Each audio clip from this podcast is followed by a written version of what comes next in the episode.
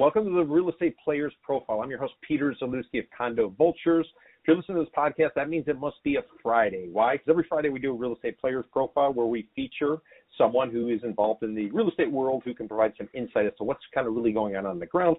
Focus of our podcast is to try to bring straight talk to an overhyped real estate market. So for this particular week, who we talking to? We're talking to John Aldea.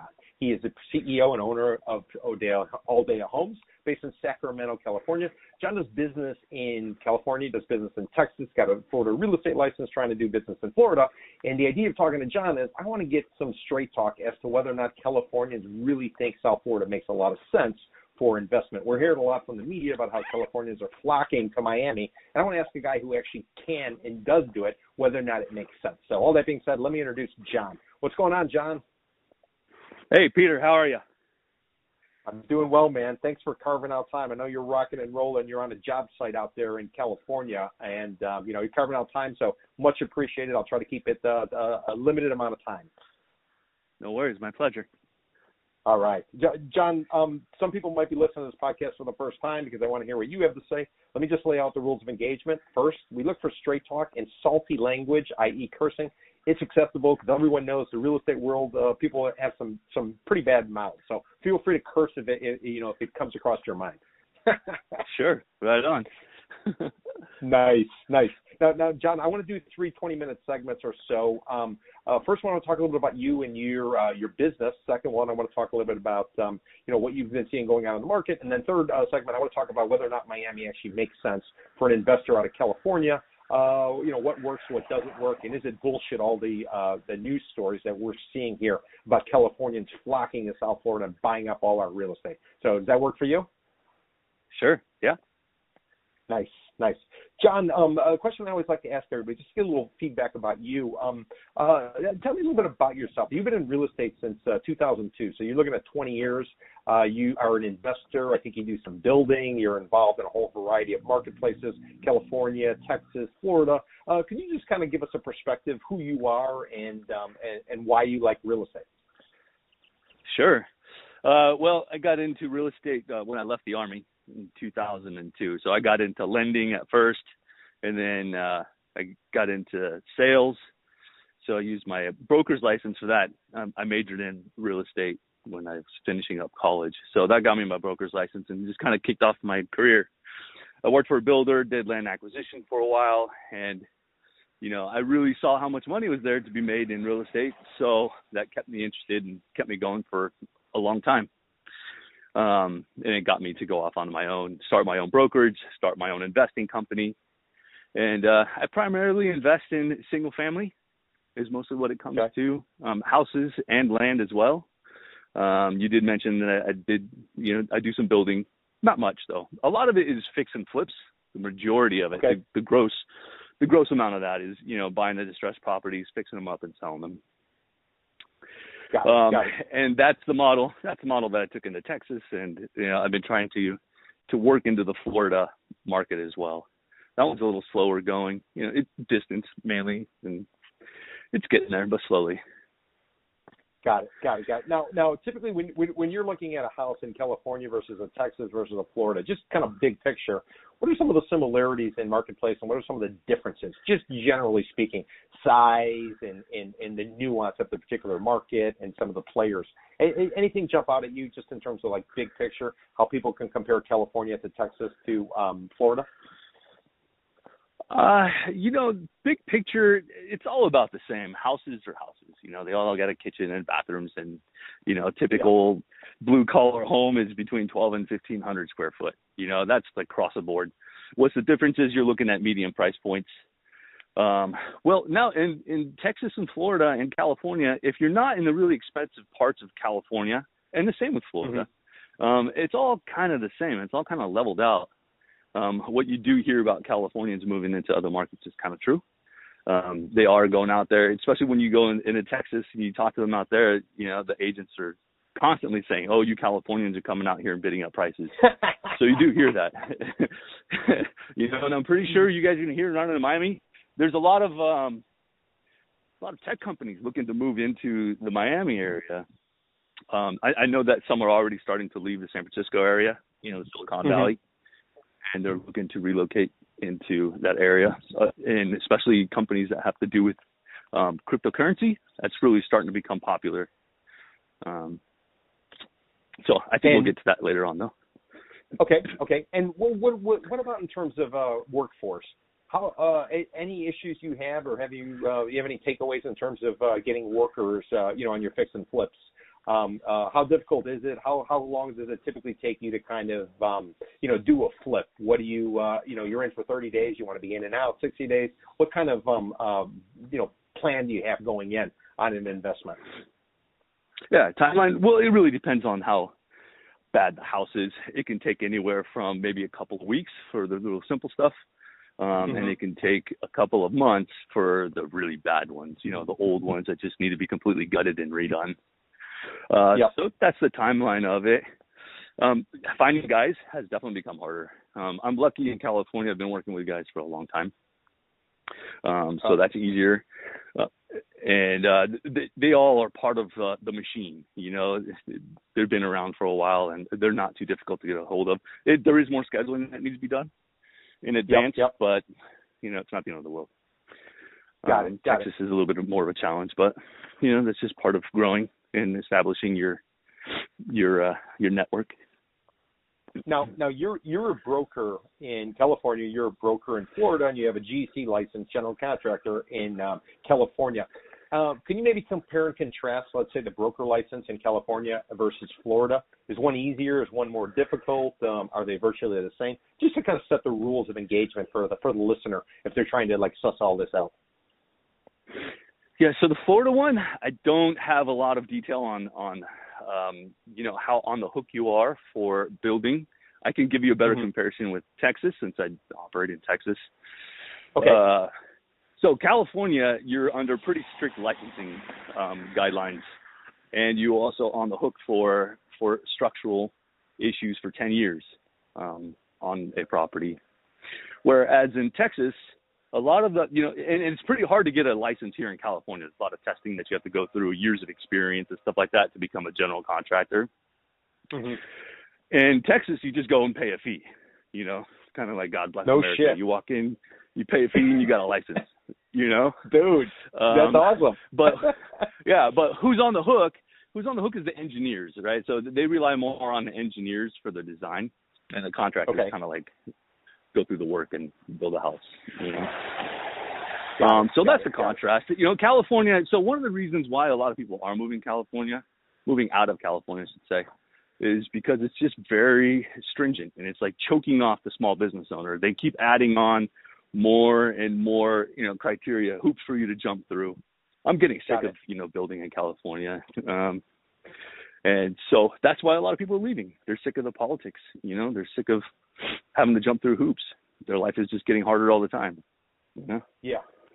And and and so so a lot of the business you do in California, where is it? It's in the Sacramento area, or do you go throughout the state? You going up to San Francisco? You're going down to Los Angeles, San Diego? What? Uh, we, we, we're sort of your territory that you work in California. So, yeah, um, the territory is from basically the very northern border of California, all the way mm-hmm. down to what's called the Grapevine. That's near like Bakersfield, um, south of Fresno, just to give you an idea. And okay. then, uh, so that's from north to south. And then from east to west is from Lake Tahoe, which is the other side of the state, and then yep. down to the Bay Area. So, yeah, to San Francisco, stuff like that. I don't operate too much in San Francisco. It's crazy. Um, it's very competitive to the point where it doesn't even make sense. Um, but yeah, we, we do kind of operate in that area. Okay. And then in Texas, what uh, what areas are you you sort of playing or um, dabbling in? Texas is the Dallas Fort Worth area, so we've got you know anything around that whole metro area, which is a huge area to operate in, and that's why we moved mm-hmm. into that area. There's just tons of numbers to work with. Yeah. It's now I, I've been to Texas before a few times um, don't really know about the Dallas economy. Is that uh, I know Houston is oil and energy. What, what what's driving the economy in, in Dallas, generally speaking? Is there any kind of theme? You know, Silicon Valley's got technology, and then you have uh, Houston with um, with uh, with energy. What anything that stands out about uh, Dallas, the Dallas market for you? Yeah, yeah, yeah. So the Dallas area is like corporate headquarters of America. So, you know, all Oh. the huge companies that have a corporate headquarters, I don't say all of them, but a, a shitload of them have, you know, their corporate headquarters there. So Yeah. it's a it's a huge population base. So they have, um, you know, a pool for, for them to hire from. Um, and that's basically it. I mean, Texas or the Dallas Fort Worth area is just a big flat area, just big old metro, you know, and just lots of uh, corporate headquarters there. Uh, And- so and- just a shitload of houses, you know. Yeah, yeah, yeah. And and flying time, how long of a flight is it for you if you're going from Sacramento or one of the airports in and around going into Dallas? How, how long does it take to fly? That's not bad. Three and a half hours. So I jump on a plane, and usually I can get a direct flight. So I jump on a plane, I get some work done, and we land, and I'm there. You know, not a big deal. Oh shit, that's not bad. And then uh, uh, Florida, what the what areas have you looked at in Florida? And more importantly, how long is the flight? Yeah, so Florida's more of a more challenge. And usually you have to connect somewhere, and it takes you know it takes me like a full day to travel. Um, I got a it's usually a four and a four hour leg. You know, it could be anywhere from six to eight hours to fly. yeah. Um, and I've looked mainly around. Yeah, I kind of dabbled around, looking around in the, the Miami area, is where I poked around the most. Okay.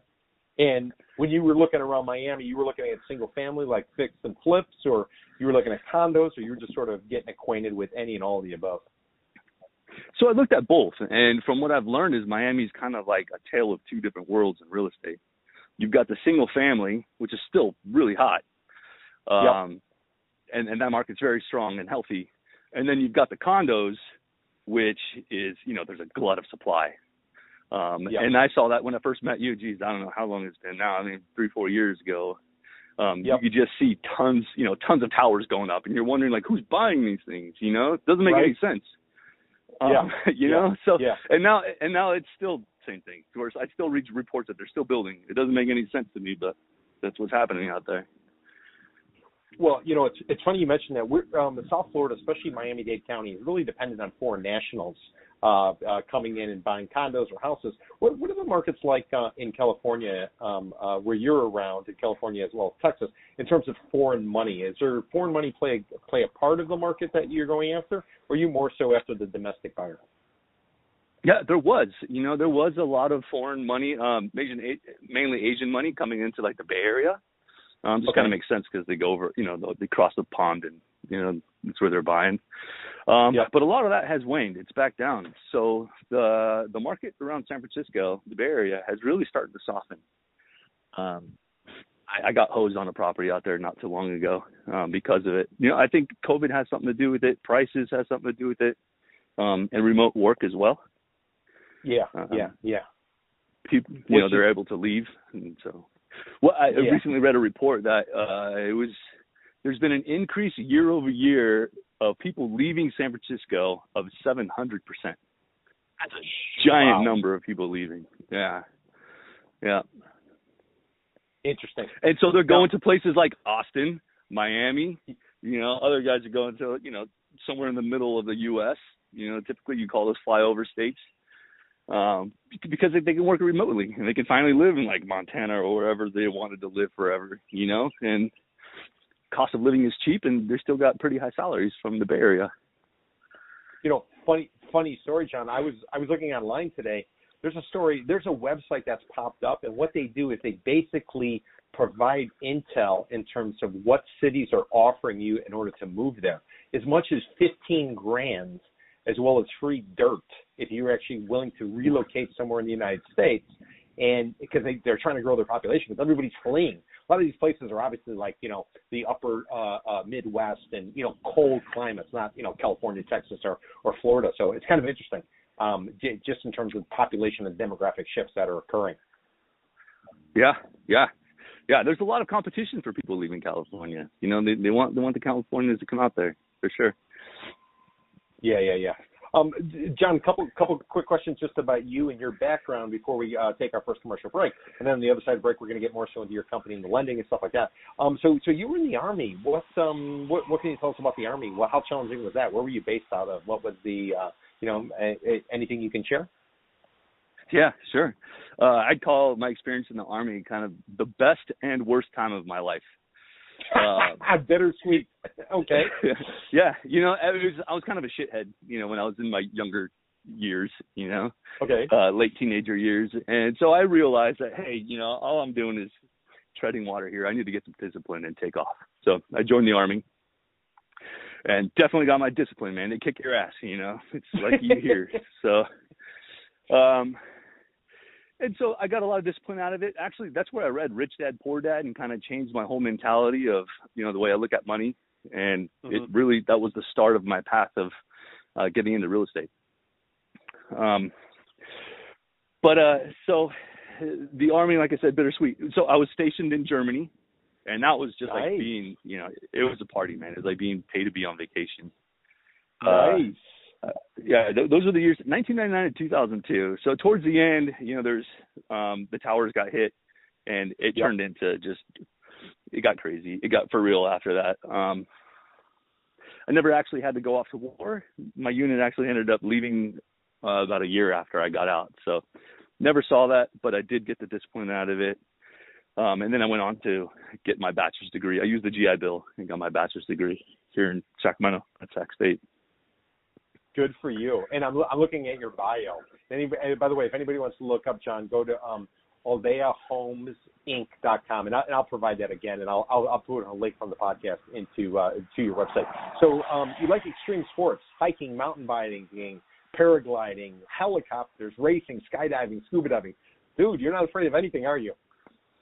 ah, you know, it's you got to live life, man. What's the point of living if you're not gonna, you know, be alive and enjoy it? My perspective. And my business has afforded me the, you know, the opportunity to be able to to diversify and do some cool stuff. You know. Yeah, yeah, yeah, Love it. yeah. Um, uh, I don't know if you've been vaccinated yet. I got my first shot. I'm waiting for the second one. I got a leftover. So I'm not of age yet. Um, but I'm already planning my next uh, my next trip. I'm looking. There's pricing going from like Miami to Tokyo. Get this, 525 round trip, which is insane. I don't know how many stops it is, but it's it's it's insane. Uh, what what's first thing you're going to do after the pandemic once we can start to get back to some sort of normalcy? Uh, you know, I've already been trying to have the normalcy. Um, I, I haven't really liked the lockdowns. Um, I've always been looking for a way to be able to get out and live my life. I've been flying a lot more. That doesn't really require going into any facilities, any places. Um, you know, just, I've been doing more open air type of things. I have been traveling. I've been to Mexico. Um, I did go back out to Miami not too long ago. Texas, of course, still traveling there. You know, it's just about you know, be careful, put on a mask, wash your hands. Um, but I don't. I'm not. I'm not cool with the lockdowns. I think the lockdowns do more damage than um, good. And so, well, that's we can get into politics and all that shit later. But there's plenty of data out there. Compare California to Florida. You know, Florida didn't Yep. lock down as much as California did, and you know the numbers are still high in California, even though it's locked down by by the regime here. You know. They Yeah, yeah, yeah, you yeah, yeah, yeah, yeah. Okay. All right. Um, uh, J- John, la- last question. Where, where, where were you born? You were born in the Sacramento Bakersfield area. Where, where were you born? No, I was I was born in Romania. Uh, so we were Romania? living in, in yeah, yeah. Um, and we're here because of communism. We actually we came to the U.S. to to get away from it. It was not an easy task. Um, my grandfather, he was a business owner, also a pastor in in uh, in Romania. And when communism came through, they kept restricting and they kept taking things away. And it got to the point to where they were actually coming in and taking property away. They would take away your land. They would take away your tractors. They would take away your animals. You know, and they would say everybody's equal now. You know, Yeah, we're all happy yeah. because we're all equal. We don't have shit, right? And then Yeah. what happens? You know, that whole utopia dream becomes smashed by you know by greed. You know, the politicians start to become corrupt and the people get screwed and you know so there's breadlines, dude it was i hear ridiculous stories you know it's so uh we we got into we came to the us and uh you know kind of been living the american dream since then um but you know we keep hearing about you know our our our rights keep getting smashed on and keep getting taken away. And it's it's frustrating for for somebody you know and talk even to local cubans there when you're in miami man ask them about how it is and they'll tell you. They can see the differences. They can see i mean the sim- similarities. Of Yeah, what they had yeah. experienced with communism and what we see coming into the us you know it's Yeah. hard for most americans who have been raised here and have family roots here for a long time to to to grasp the concept, to understand what we see as somebody who had to leave a communist country. Uh, so it's really frustrating. Wow. Well, listen, you're making a, you know, you're a success. You're living the American dream, and uh, kudos and congrats to you and for the service in the Army.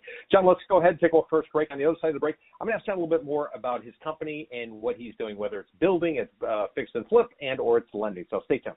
This is Peter Zalewski of the Condo Vultures podcast.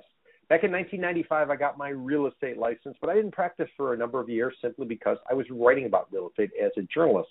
2006, I broke out and I launched a company called Condo Vultures. The idea was to try to use information, uh, data, and know how to try to get the best deals on behalf of buyers. So, if you are a buyer and you're looking for a deal, you're looking to try to understand the condo market in the Tri County, South Florida area, myself or my team are here to help you. To get a hold of us, please call us at 305-865-5859, 305-865-5859, or visit our website, condovulturesrealty.com.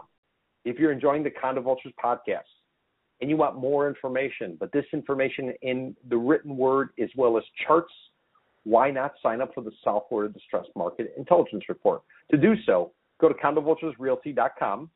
Slightly below the main banner and logo, you will see a sign up box. It's called the South Florida Distress Market Intelligence Report. Sign up. Simply enter your email address, hit subscribe, and lo and behold, every week you'll be sent a newsletter giving you the latest updates on what's going on in the distress market in South Florida.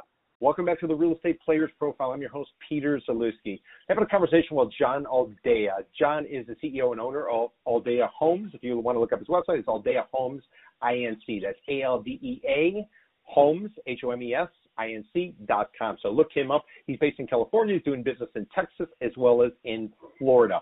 John, you said something very interesting at the end of the first segment. You talked about how you were born in Romania. Isn't uh, Transylvania the home of Dracula? Isn't that uh, in, in Romania? Yeah, Vlad Impaler. So Transylvania is uh, it's a region in Romania where I was born actually. And really, um, yeah, the castle's still there. You can go and see the history on how this guy was gruesome. So, you know, there wasn't really this, you know, I want to suck your blood type of guy, but uh he he was a ruthless, ruthless guy, and he really didn't pale people, and you know, he shed a lot of blood, and that's how he got his name. Fascinating, fascinating. That probably comes up every time you tell somebody you're from Romania, right? it does. It does. It's super popular. Good conversation starter.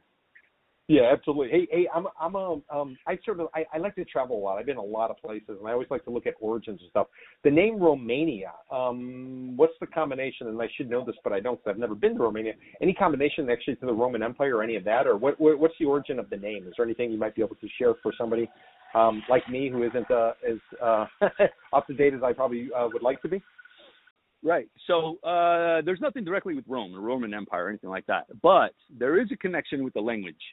Uh, the Romanian language is one of five Latin languages, Latin-based languages mm-hmm. in the world. And so Romania is one, obviously. Um, Italian, which is another one, and that's where the yep. Roman Empire was. Then you got French, Portuguese, and Spanish. Okay. Interesting. Um, yeah.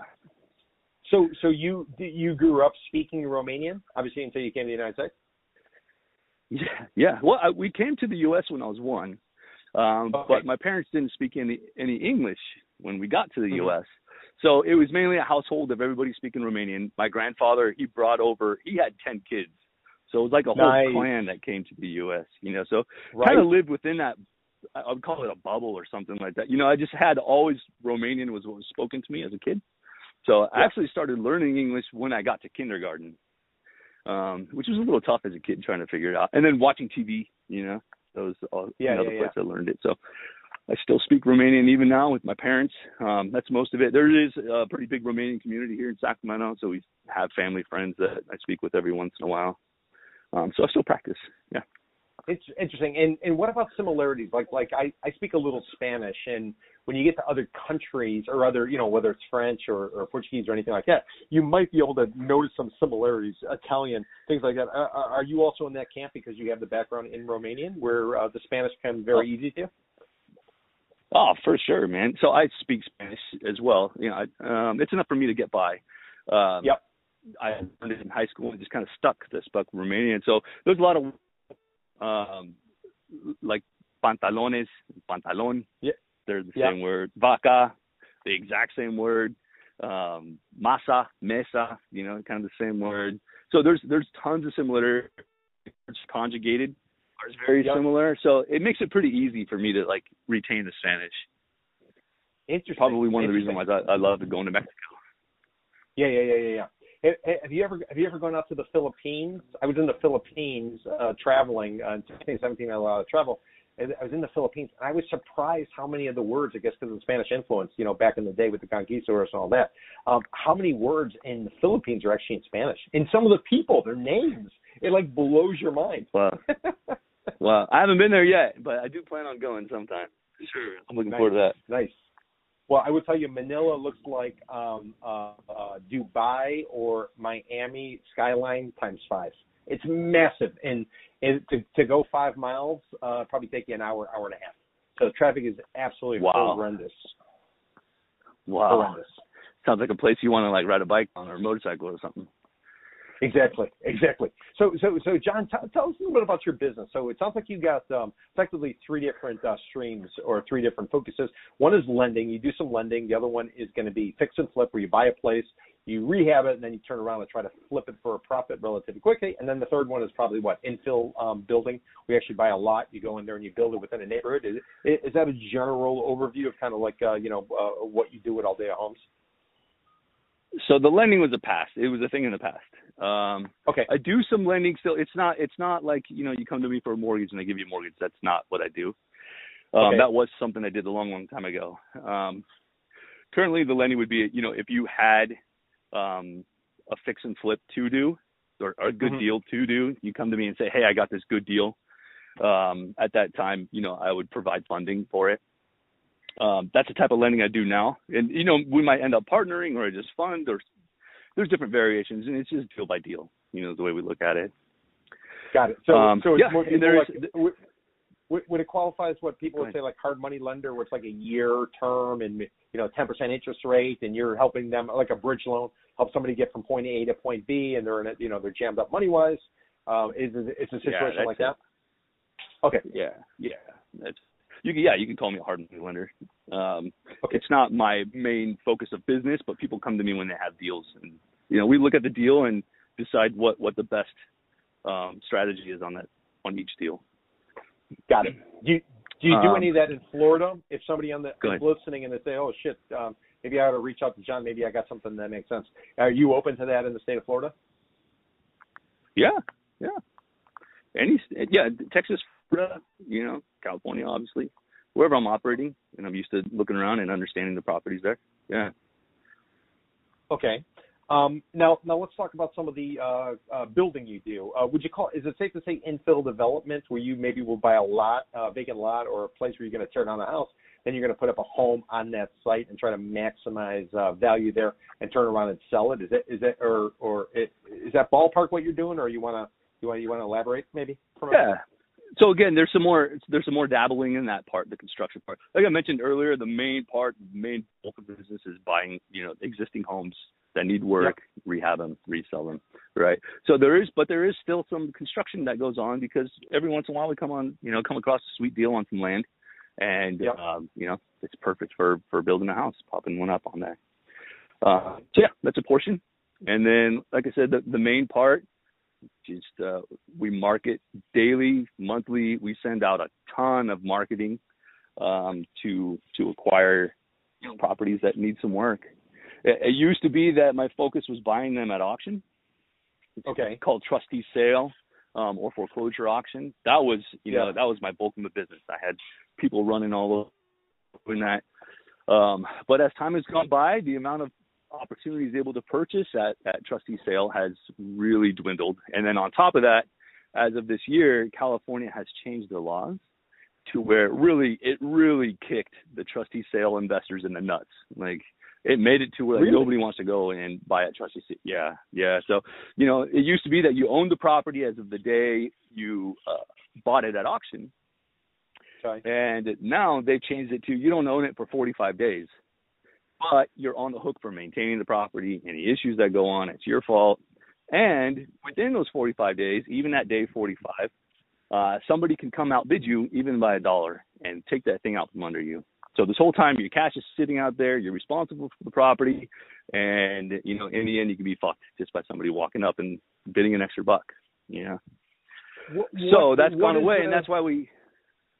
What's the rationale? They they they're afraid that they're not getting the highest and best, and therefore they're saying, okay, this is the highest and best, but let's re let's re um, renegotiate at the table 45 days later. That's effectively what's going on.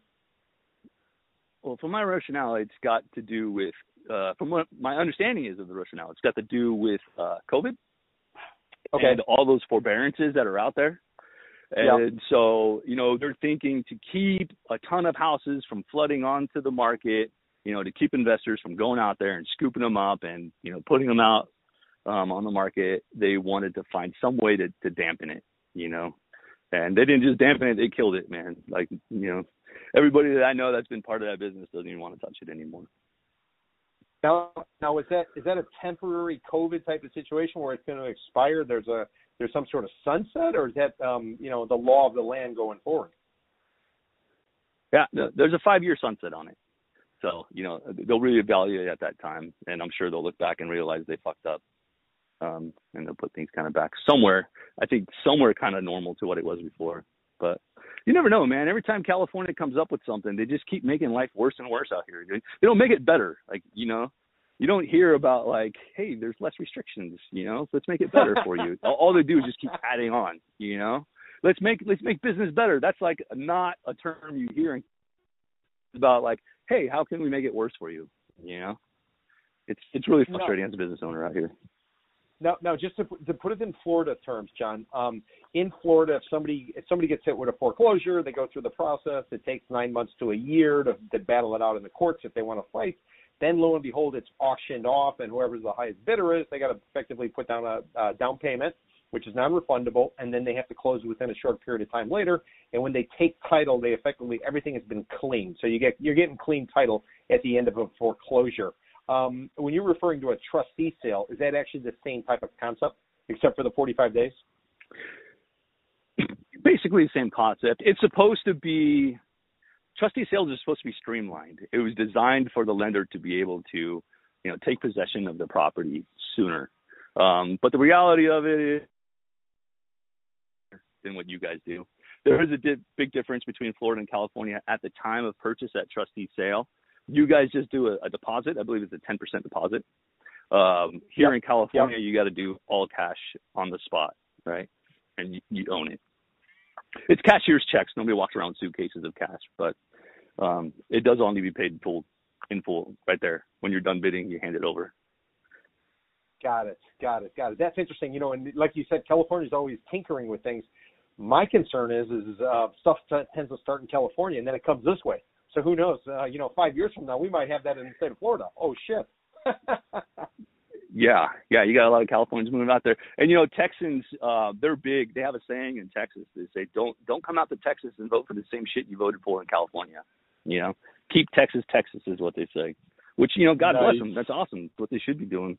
You know, that's why you're living leaving to go to another state. You know, you don't want to take the same shit you had you were doing here. You know. Yeah, yeah, so. yeah.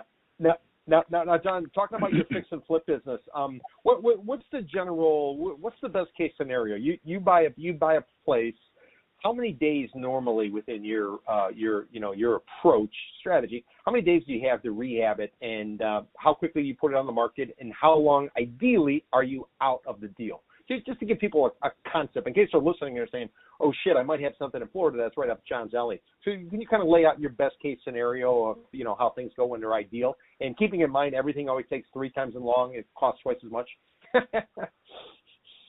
right. Yeah. Yeah. It's true. I mean, ideal. You know, it, time is money, so you want to turn and burn as fast as you can.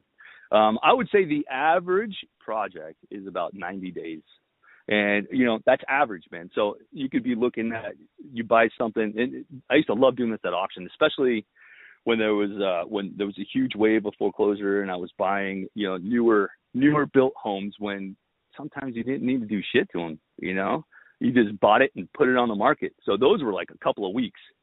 Every great once in a while i'll still get like a newer built property where the situation was um you know, it was more of the situation, not the house, that was distressed.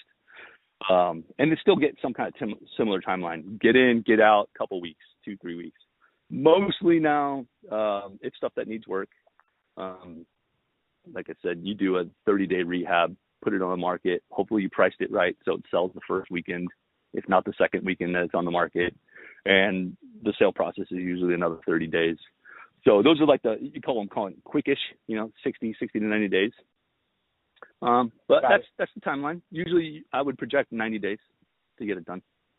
Now, now I, I did an interview last week with a gentleman called David Dweck. He runs a, uh, an organization called the Boca Real Estate Investment Club, and effectively what he does is he does a lot of the things that are similar to what you do.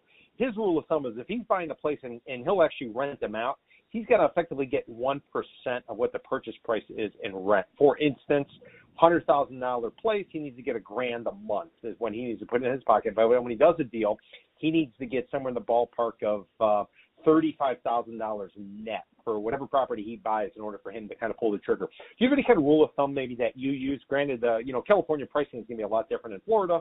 Texas is probably more comparable to Florida. But do you have any kind of rule of thumb what your goal is going in before you even consider a deal? So again, if somebody's listening and they say, "Hey, I might have something that's perfect for John," um, so they don't waste your time. What, uh, what, what what are you looking for? What's your rule of thumb before you decide to uh, you know really dig deep and yeah. dive into a, a possible purchase?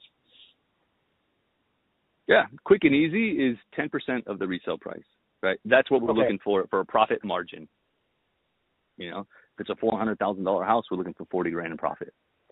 Um, and, and, you know, it can vary depending, like uh, if I mentioned, I mentioned those newer built homes. If it doesn't need a lot of work, it can be even thinner. You know, you have a lot of competition. So those yep. ones we can be like 8%. Um, you know, but usually the rule of thumb, stick to about 10 is where we are.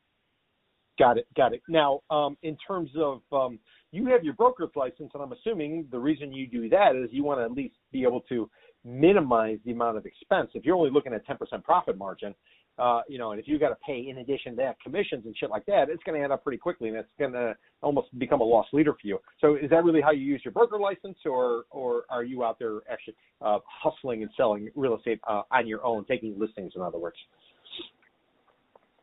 No, yeah, I don't. I don't do. I mean, I have friends and stuff that'll come to me and ask me for help, you know, buying a property or something like that. But that's yeah. usually not what I do. I'm not out there hustling sales.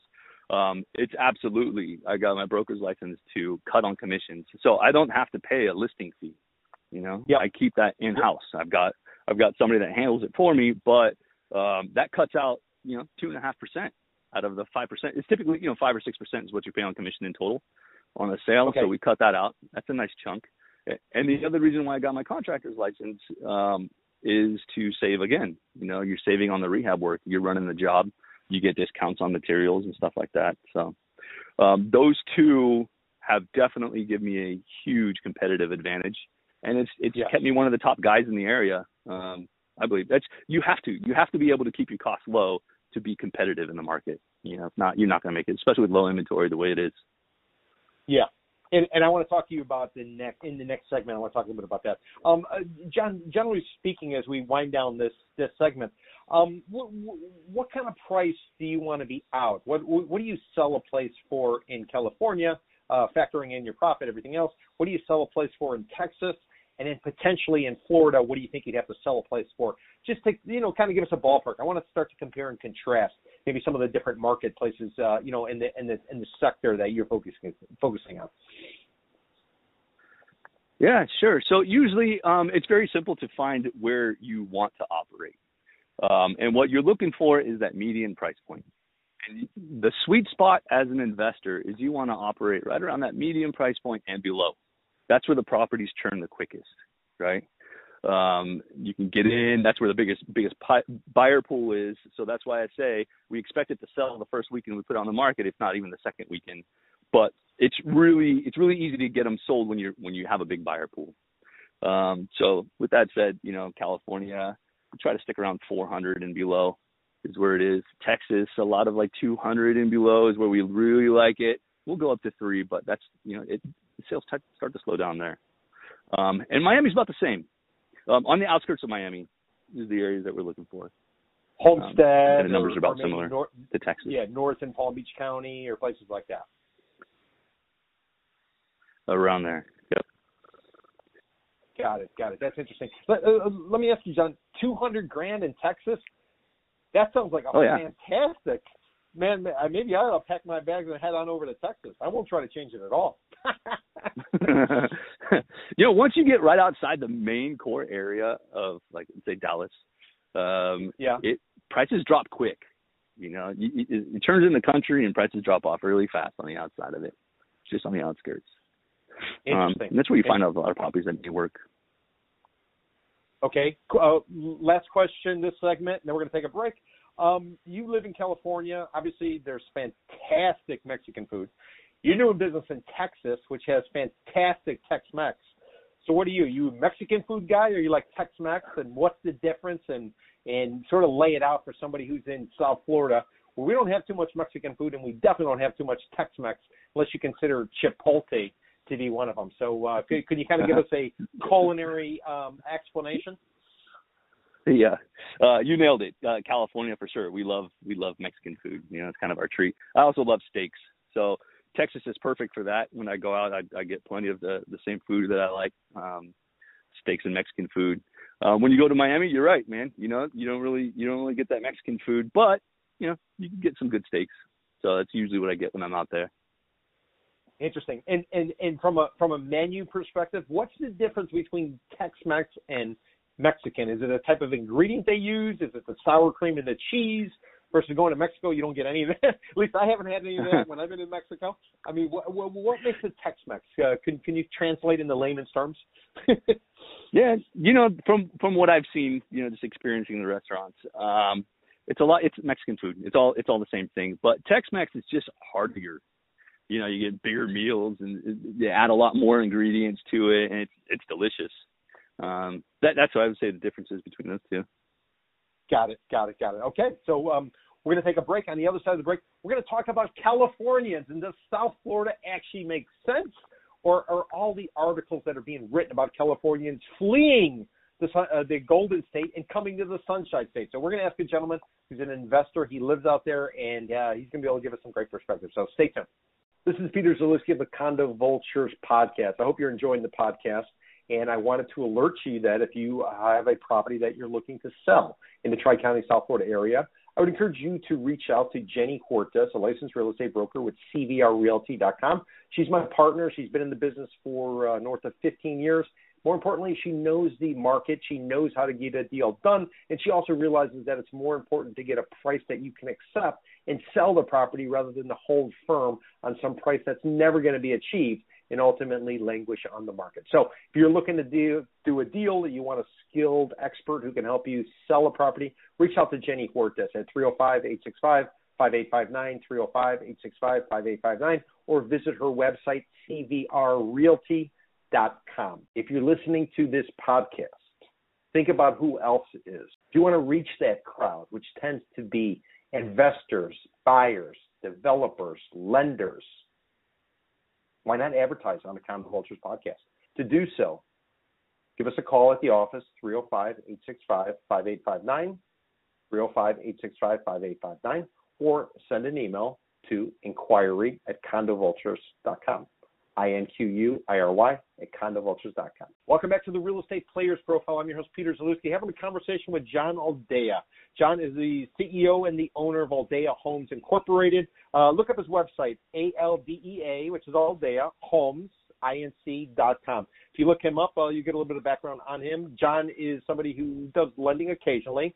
He does some new construction occasionally, but really he's a fix and flip type of guy. So if you're out there and you maybe have some listings or you have some properties that might uh, meet John's criteria, I'd encourage you to reach out to him. And John will give his contact information at the end of this podcast.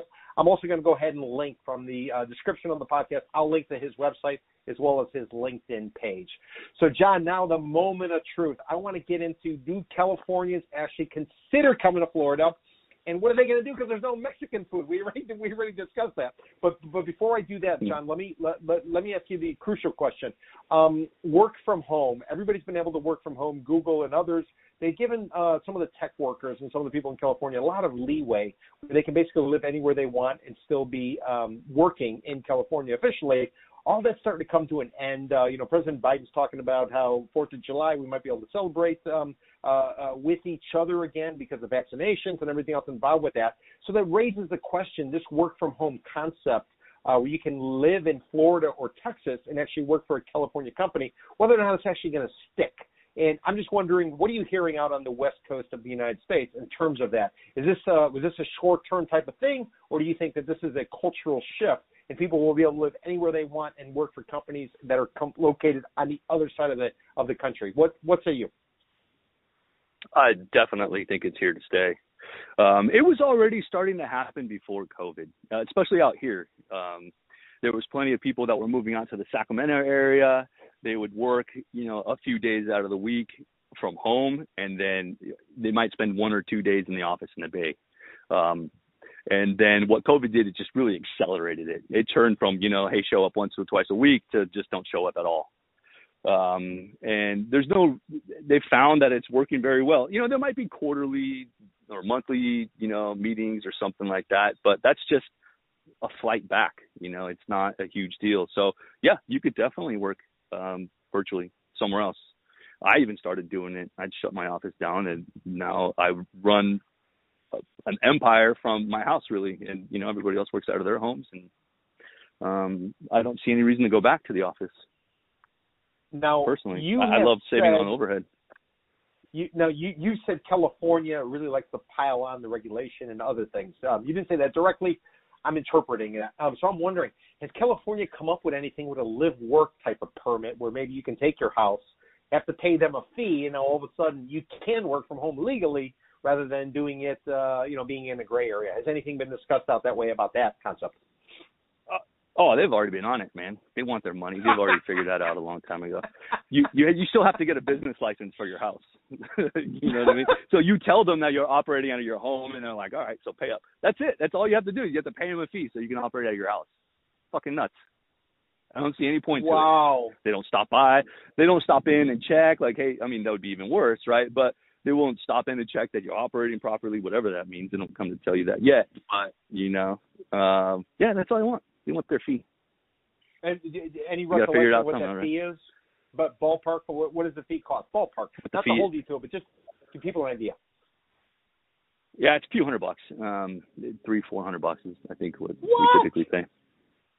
Yeah, yeah, it sucks, man. You're nailed like that everywhere, constantly, man. It sucks. Okay. Another compare and contrast in the state of Florida. If you are a resident, you pay a federal income tax and you pay no state income tax. And then if you own a property that you live in, you get the right to declare something called a homestead exemption, and therefore your property taxes are pretty much controlled how much they can go up going forward. Versus people who aren't homesteading, their property taxes fluctuate with the market condition. So there's a sort of a subsidy that people who aren't residents uh, kick into the system that locals get to sort of enjoy. What's the taxing in California? State income tax, and then what goes on with your property taxes? state income tax it sucks. So I mean, uh, there's tax brackets, so you know that depends. Um, if you're a high income earner, you can be giving away close close to half. It, you know, when you add up your federal and your state taxes, you'd be you'd be paying half to uh, to to Uncle Sam. You know, which really wow. sucks. Yeah, yeah. Um, as far as taxes, you know, on your house, they can be, which is which is now it's under threat. You know, that's California. But there was a time when you'd buy your property um, it still is right now. Uh, you'd buy your property and you'd have your fixed tax rate, right? Unless there was a sale or something like that that would trigger for your property to be reassessed, um, you'd be paying taxes on whatever it was based on that price you paid for it at whatever time. So there's people that have owned their properties, you know, long time, 30, 50 years. So they're still paying their tax based on that amount. Um, which that's probably one of the cool things about California. Uh, but like I said, that's that, that might change too. Now, now um, in Florida, or at least in South Florida, you're looking at two percent of the value, generally speaking. So, uh, one thousand, a hundred thousand dollar place, you're looking at two percent, uh, two thousand dollars a year in property taxes. What's um, how does it how does it work out your way in terms of the percentage? Yeah, generally it's about one percent, one to one and a quarter. Um, so when you're weighing out, and we'll get to this maybe a little later, but um, when you're weighing out the cost of living for your typical person that's going to want to move out uh, to Florida or Texas and you know get a mortgage on their property, when you add in that tax amount, because Texas is similar, it's between one and three percent that you're paying on property taxes, depending on where you are. Um, right. But when you add in that extra tax amount, you know the savings is not that huge. Um, there is a quality of life for sure, but it also depends on where you're leaving from. So if you're leaving like Sacramento, it's not that huge of a difference. Um, yeah. The values are not as high as the Bay Area, but when you're leaving the Bay Area, you're selling with an enormous enormous amount of equity, especially if you bought within the last ten years. Um, you know, you're walking away from between one and two million bucks, and you know you're going out to a place like you know Miami or Texas, and um, you can definitely afford a lot more house and you know a, a more luxurious house. You know, here yeah. you're selling the piece of shit for like a million to two, and over there you're buying a nice, you know, newer home. You know, um, so it really depends on where you're leaving from, and that's why uh, you know you do hear a lot of you know people leaving California and moving to Texas and moving to Florida, and um, like I mentioned earlier, there's a 700% increase of you know people leaving the San Francisco area year over year, which is giant, and they are targeting places like Miami. Um, tech companies are looking to locate relocate into Miami, you know, and they're taking their employees with them. Um, so that's definitely a reality. Um, but from here, it depends on where you are. Again, from here where I live, within my friends and my circle and stuff like that, uh, you know, people have talked about it, but I, I don't know anybody that's actually pulled the trigger yet. Um, now, now friends of you, mine you, have moved out of you, Texas. You, you you you you are, are in Texas. You you're you're in Florida and you're in California. Um, what, what, can you give us maybe one or two, three positives of each place, and then maybe one or two or three negatives of each place? Just kind of laying it out, apples to apples. Yeah.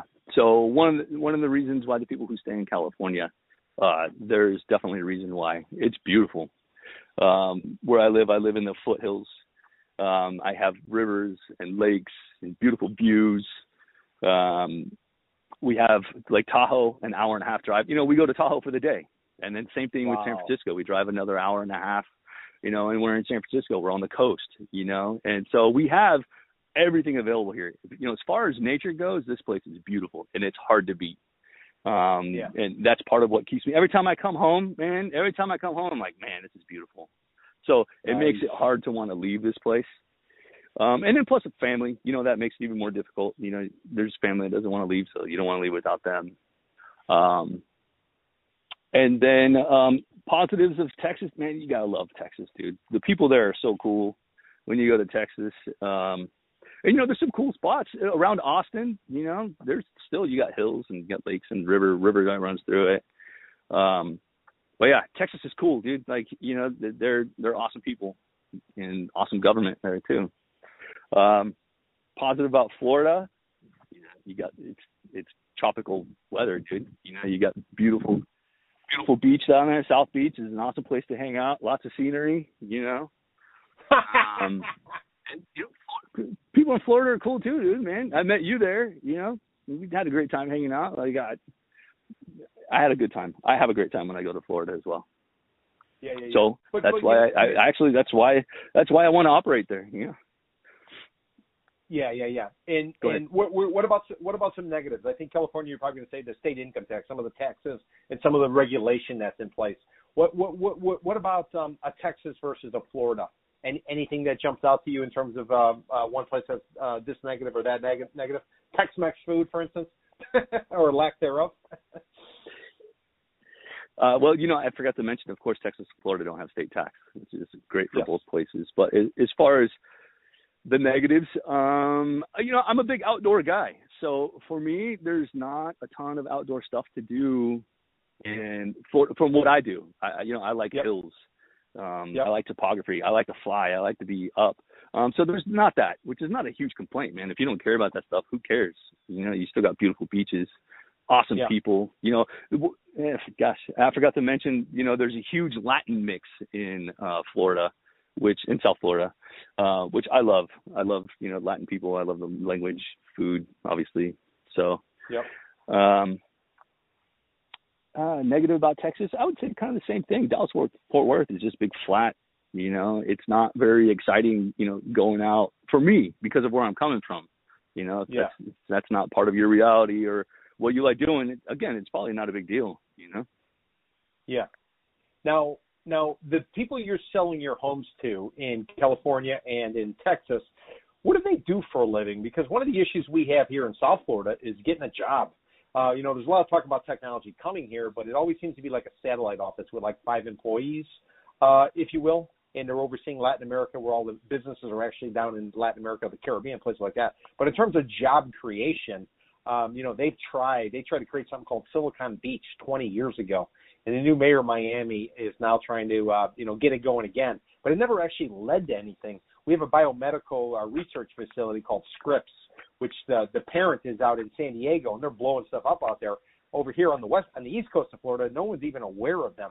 So we don't really have the same job concentration that uh, that California has. Uh, you know, not even close. But I'm wondering about Texas. Uh, you know, job-wise in Dallas, you see a lot of corporations. They're they're based there, so that's probably driving a lot of people who actually buy your your your your fix and flips. Uh, would that be correct? Right. Yeah. Yeah. That's corporate headquarters over there. So you know, you get there. There's there's so there's a shortage of real estate everywhere. So it's not difficult to sell. You know, there's yep. um, okay. um, it's pretty easy to put it on the market, get sold. So if they've got a job somewhere, they're buying the house. You know, it is ma- mainly finance buyers that come through. Every once in a while, you got a cash cash buyer, but that's not typical. Got it. Got it. Got it. Now, now, uh, John, we, we we had a conversation a few weeks ago, and you were talking about um, we were talking about the moratorium, uh, both for evictions and for um, uh, foreclosures. Can you talk a little bit about what the moratorium has meant in terms of your ability to buy uh, and invest in properties?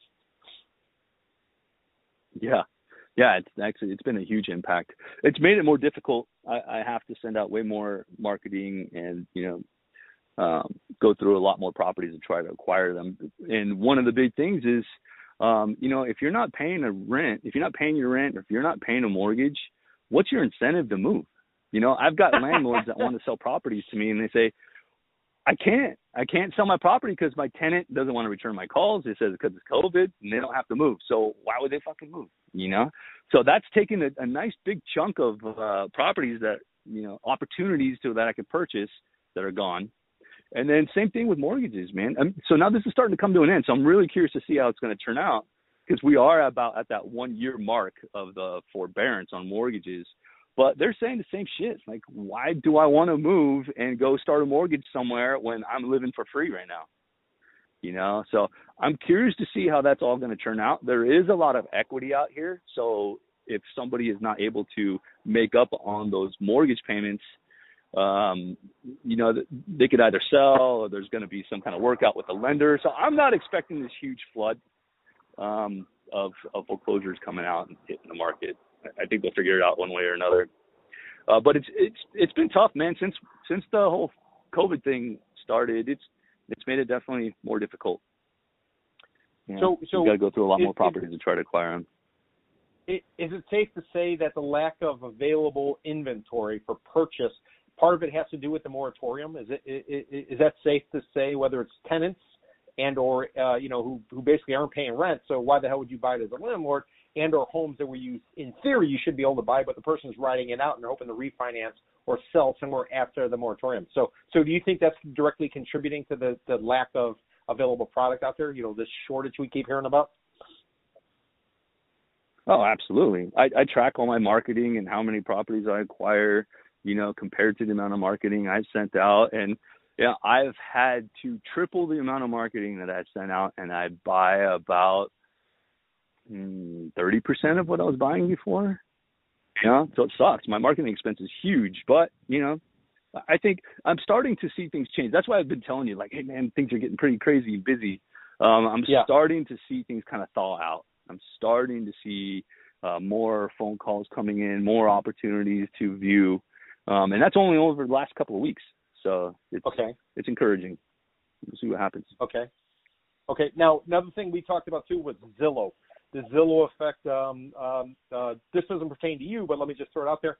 Uh, there was just an antitrust lawsuit filed by a brokerage against Zillow, claiming that um, uh, they're they're they're co-oping or working directly with the realtor association, and as a result, according to the article, um, they're not showing the the would-be buyers or tenants the entire marketplace.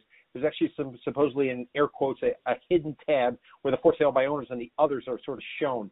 So Zillow's sort of stepping up its game and getting involved. Some people are saying they're actually investing and they're buying properties uh, from people who want to turn around and sell them. Can you talk about the Zillow effect and what impact, if any, it's having on your ability to, um, to you know, to buy product for fixed and oh, yeah. situations?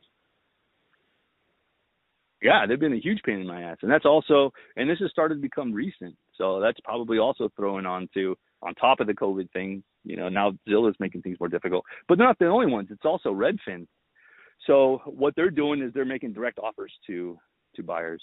So they're making it to, I mean, to sellers. When when a seller is going online, you know, they go to Zillow, and that's what everybody wants to quote on what their property is worth. There's a button there, and it says "Sell my home for cash" or something like that, and you click it, and then the process starts, and they make an offer. And you know, if it was if it was if it was a fair competing offer, it wouldn't be that big of a pain in my ass. But the problem is is Zillow and uh, I think Redfin's doing it, but Zillow actually put out an article and they said we are losing money on the houses that we buy intentionally because we okay. have this whole ecosystem, right? We have this we have this ecosystem and we make money in other places and we just want to get the deal, right? We want to get the houses we can operate. So what does that do for me? It sucks, right? I have to compete. You know, buyers tell me, well, I got this offer from Zillow, you know, and it's way higher than what you offered, and I just got to move on to the next one. And it that's definitely made things more difficult for sure. Yeah. Wow. So you're saying it's a loss leader where they'll actually pay, they'll actually lose money on the way in, but they feel like they're going to make it up elsewhere, whether it be uh, uh, providing a mortgage or, or title work or whatever the case may be, where they can they can regain it somewhere else down down the line, part of the vertical integration. Yeah, yeah. There's an article out there. Uh, the CEO was interviewed or something like that, and he, he put out the numbers. I think it's like eight or eight or eight or ten thousand dollars is what they lose on average per house, and then they talk about all the other stuff. You can read about it you search it up. Wow, so it's a grab for market share. Um, interesting. Yeah. Um, okay, John. Uh, now the the moment of truth. Here's the question. We're hearing a lot about all these Californians who are coming to Florida. There was talk in an article written about how some broker down here in Miami took out an ad in San Francisco on a billboard saying, "What the hell are you still doing in San Francisco? It's much cheaper. Come to Miami." So there's a lot of talk about Silicon Valley. Elon Musk was invited by the mayor of Miami to come and talk about building a tunnel underneath the Miami River off of Brickell Avenue. So there's this whole California, South Florida sort of connection. I will tell you, somebody who's been to California a number of times and someone who's been in Miami, I think that's always jumps out at me is in California, you guys recycle. In Florida, we don't. So there's like dramatic cultural types of differences. You know, people in California, if you smoke a cigarette, there's no place to throw it out because there's not an ashtray. In Miami, they throw it on the ground. They're not supposed to, but they do. So there's dramatic cultural differences. So I guess what I'm asking you is, A, are Californians going to come to Florida? And B, do you think they'll actually stick around once they get here? Because there are so many dramatic differences, whether it be government control regulation versus free market, whether it's closed down the economy versus wide open, you don't need to wear a mask. What uh, what say you as somebody who has a you know you you know both worlds? Yeah, so you know it depends on who you are. You know if you're if you're the you know God bless America, love freedom and love free enterprise. If you're that type of person, which there are, I live in California. I've got friends that do the same thing. Right? It's not full of like hippie liberals. You know, everybody walking around in sandals and chicks with hairy legs and armpits. You know, uh, but you know, you got two different types of people. So the liberals, the sadomasochists that love the lockdowns and all that stuff, yeah, they're staying. They're not going anywhere. But there are people that are looking for a better place to live, for sure. And you know, like you go to that's why I like doing business in Texas and Florida. Like it puts me out there. I hang out with people that think differently, think they're you know like-minded people. Um, so absolutely, there are people that are leaving. Like I told you, you even mentioned Elon Musk. I told you there's a ton of people leaving San Francisco. Um, yep. Elon Musk ended up moving to Austin. You know, Joe Rogan, he took off. I think he moved to Austin as well. There's there's a lot of people that are moving and migrating, and especially the big money. You know, when you have the big money people, it's it's an easy choice to leave. You know, it really depends on where you're leaving from. And, and a final question related to that: um, there's there's just been a series of articles that have come out talking about people from Wall Street who fled uh, New York um, during the pandemic. They came down to Florida. They signed leases. They bought homes. Now they're starting to do what we call on this coast, we call it a halfback. People will leave New York or uh, New Jersey, Northeast. They'll come to Florida. They'll get pissed off after a while, and then they'll go halfway back and end up in North Carolina in the mountains where it's a little bit cooler and things like that. Um, what do you think the possibility and the likelihood is of people who have come out for uh, California to South Florida, especially Miami, of them actually heading back and maybe stopping off in Texas instead of going all the way back to California. So I guess what I'm asking is, are people going to stay in South Florida? Do you think if they come from California? You know that you bring up a really good um, point of view, and like I said, California is beautiful, and it, it's not as hot as Florida. You know there is the summer months, but if you're leaving, summer's hot here as well. But if you're leaving the Bay Area, it's much more temperate. It's much cooler. Um, the topography is there. You probably will end up missing it, and you're. I can definitely see that if that's happening on the East Coast, people from New York are half backing. I could definitely see yep. that here. You know, they don't have to go all the way back to California or even to Texas. They could be going to. I've heard people going to Idaho, Utah, you know, places like that, um, which is kind of you know you still have all that topography and stuff, and a little better weather. It's colder than winter for sure, though. And and you could you see yourself uh, spending six months and a day in Florida to qualify for Florida residency and therefore not pay state income tax, or are you always going to be a Californian at heart and physically? I've been trying that. I've been trying that with my wife. I even tried Puerto Rico. Um, the I can't get her to move, so that's why I'm just doing business. I whatever, you know, I'll just do the business in the other states. I go there and I have a good time. and I come back. You know, it, it just is what it is.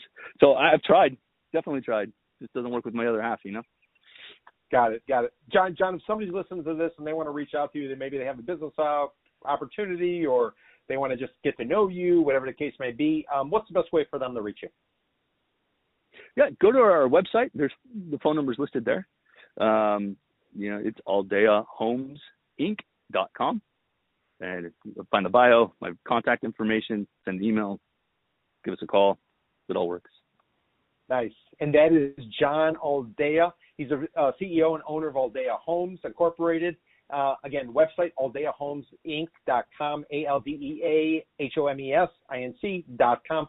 Go ahead and reach out to John if you have any questions or if you uh, maybe have any business opportunities uh, for him. John, I want to thank you for coming on the podcast and for clarifying uh, whether or not Californians actually are going to come to Florida and stay. I want to remind the listener, if you're not yet subscribed to the podcast, please go ahead and do so wherever you listen to the podcast. If you like what we're doing, leave us a rating and some comments. Uh, rate, more ratings and comments we get, the more likely we are to go ahead and spread our message and accomplish our mission, which is trying to bring straight talk to an overhyped real estate market. And then finally, if you have any comments for me or for what or about what we're doing, send an email to inquiry at condovultures.com, I-N-Q-U-I-R-Y at condovultures.com. Every Wednesday during our Reporters Roundtable, where we bring together current and former journalists, talk about some of the biggest headlines that occurred in the last week. We discuss your comments, so please go ahead and reach out to us. So again, I'm Peter Zalewski. Thanks for listening. Hope you stay safe. You stay strong, you get inoculated, and sooner or later, we're going to get through this pandemic. Ciao, ciao. This is Peter Zalewski of the Condo Vultures podcast. Before I started doing these podcasts, I basically was in the business of being a licensed real estate broker, a contributing um, columnist for the Miami Herald as well as the Miami Real Deal, but also expert witness work in consulting. So if you are looking for an expert witness or if you're looking for consulting services, a straight talk perspective as to what's going on in a particular marketplace, a building, or the, what happened previously for whatever your situation is, whether you are a, an attorney, whether you are a institutional fund looking to invest, or whether you're a lender who's trying to come up with some sort of uh, strategy and approach uh, for your lending committee going forward, I just might be able to help you. To get a hold of me, please uh, reach out to Peter at condovultures.com. That's Peter at condovultures.com. Or give me a call to the office at 305 865 5859. 305 865 5859.